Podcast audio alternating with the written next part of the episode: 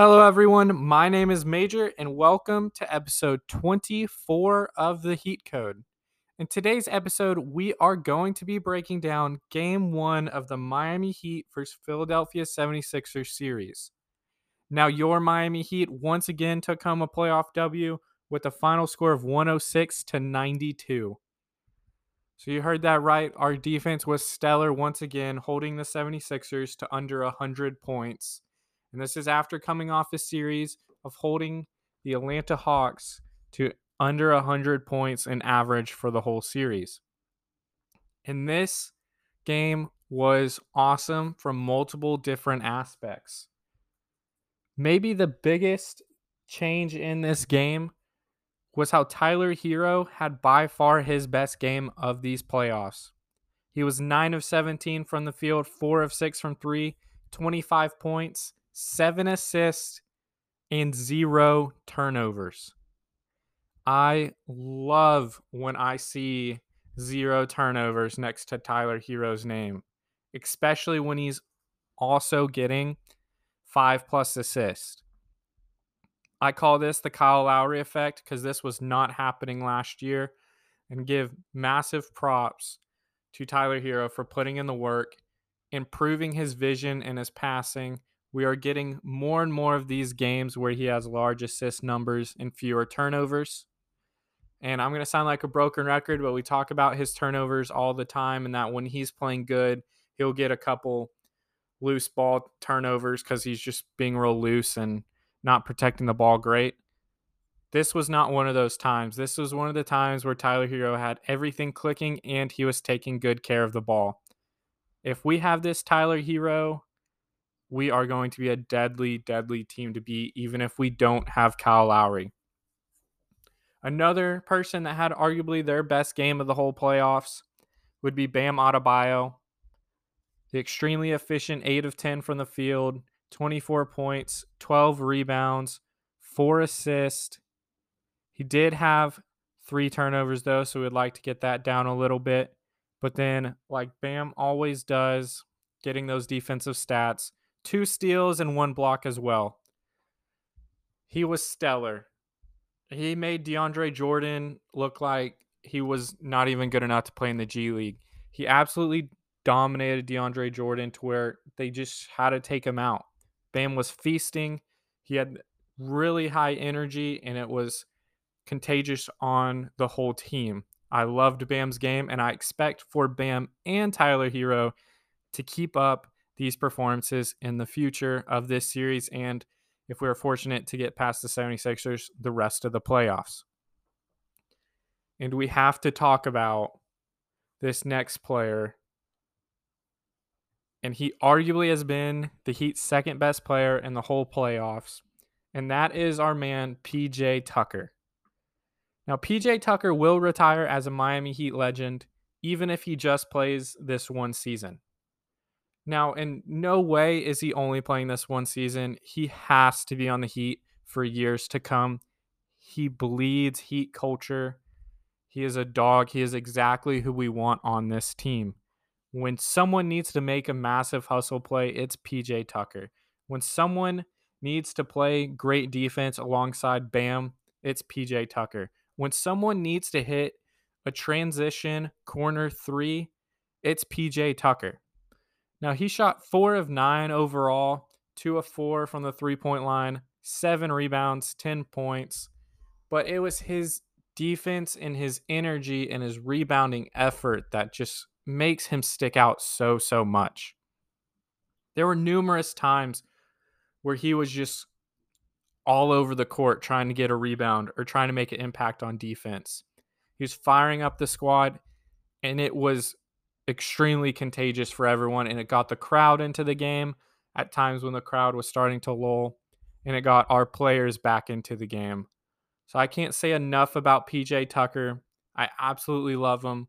Like I said, he's a Miami Heat legend already, and honestly, after UD retires, if UD ever does retire, I am completely fine with P.J. Tucker being the next Udonis Haslem. Just, he has a roster spot until he doesn't want it. This man could be 50 have not played an actual game in 10 years, and I will gladly give him a roster spot just like we do Udonis Haslem. Now, it wasn't all perfect for the Miami Heat, so I do want to highlight some things that did not go as planned. And I would say the biggest person that things didn't go as planned would probably be Dedmon.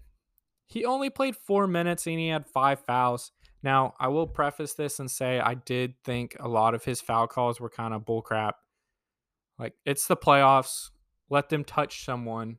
He wasn't doing anything crazy or pulling people down or shoving people. They were just calling some knick-knack touch fouls, and it was really annoying.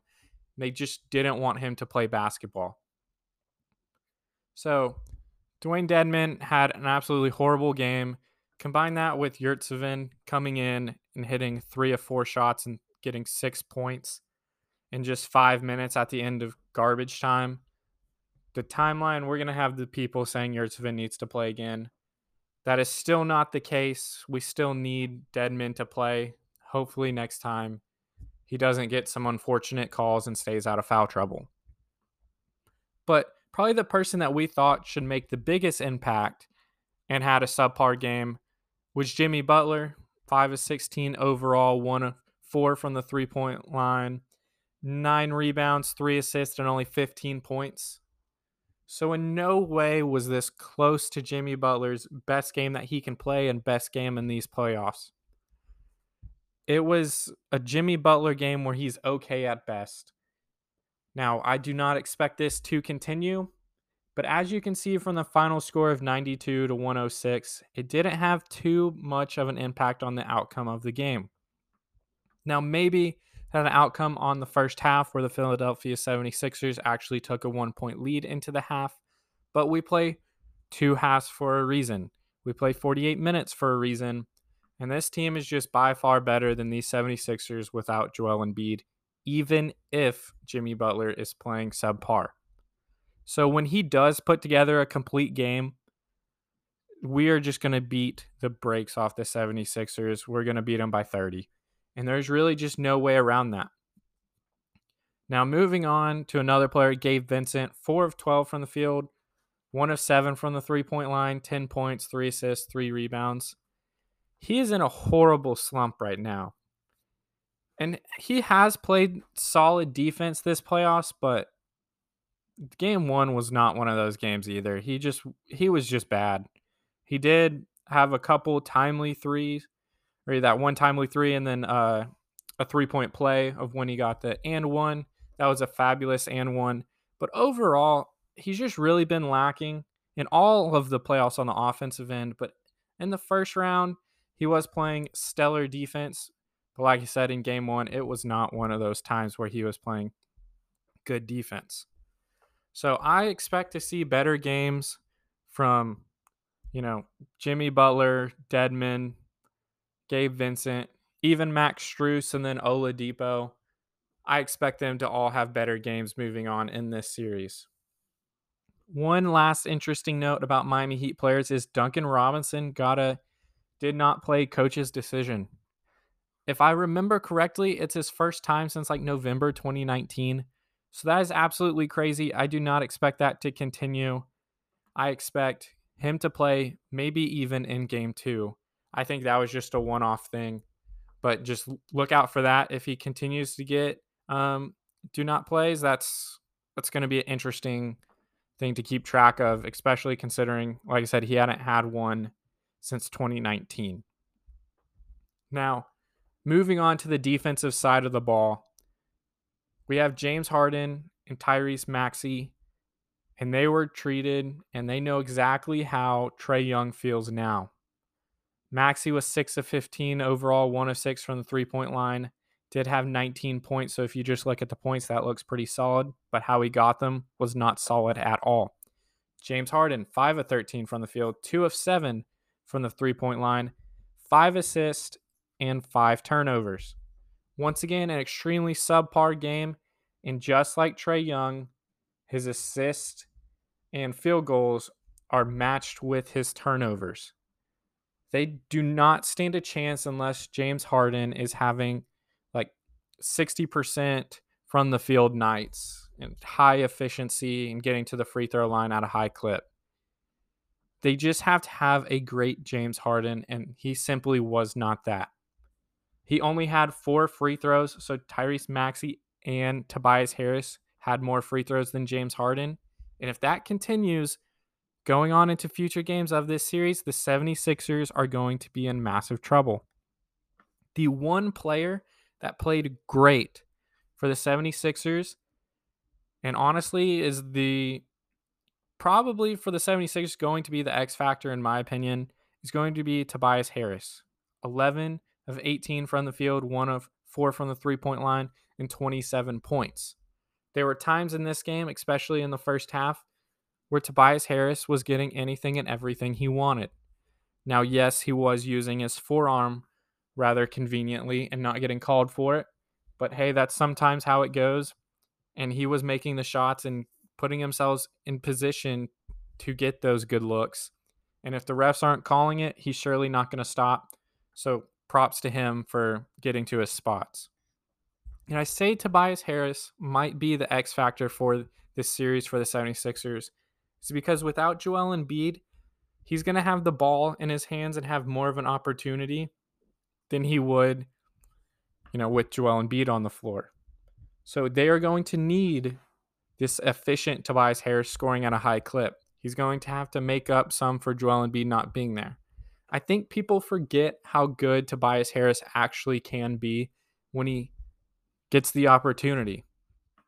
Even in past years playing with Ben Simmons and Joel Embiid, he's never been put in a great situation to have big games. And I think without Joel Embiid and with James Harden maybe playing a little bit more of a facilitating role, Tobias Harris is in prime position to have a big series. Now, I don't think that'll necessarily make a difference in how long this series will go, but I do think he'll put up good numbers if he is hitting his open shots. And so your Miami Heat are up 1-0 on the Philadelphia 76ers. Game 2 is going to be on Wednesday night, May 4th. So we got to get ready. We got to show up. We got to do our part as fans. Let them know we still support them. We know the 76ers are not going to want to go down 2-0. And especially if Joel Embiid's coming back in this series, we got to take every single win we can without Embiid out there. Make them feel the adversity. Make them feel the heat. They will crumble. We all know that. We all watched the 76ers series where they all looked scared whenever they were playing the Toronto Raptors. And they were up 3-0. So if we get them down 2-0, I don't think they'll be able to come back from that. So with all that being said, I just want to say thank you for listening once again. Share it with your friends. Let me know what you think. Send me some DMs on Twitter if you want to talk to me or reply to my tweets. My Twitter is at major_Passons, and Passons is spelled P-A-S-S-O-N-S. If you want the show-specific Twitter, it's at The Heat Code. So there you'll find I'll post whenever I drop a brand new podcast, so you'll always know whenever the next podcast is coming. So like I said, thank you for listening, and let's go Heat in 5.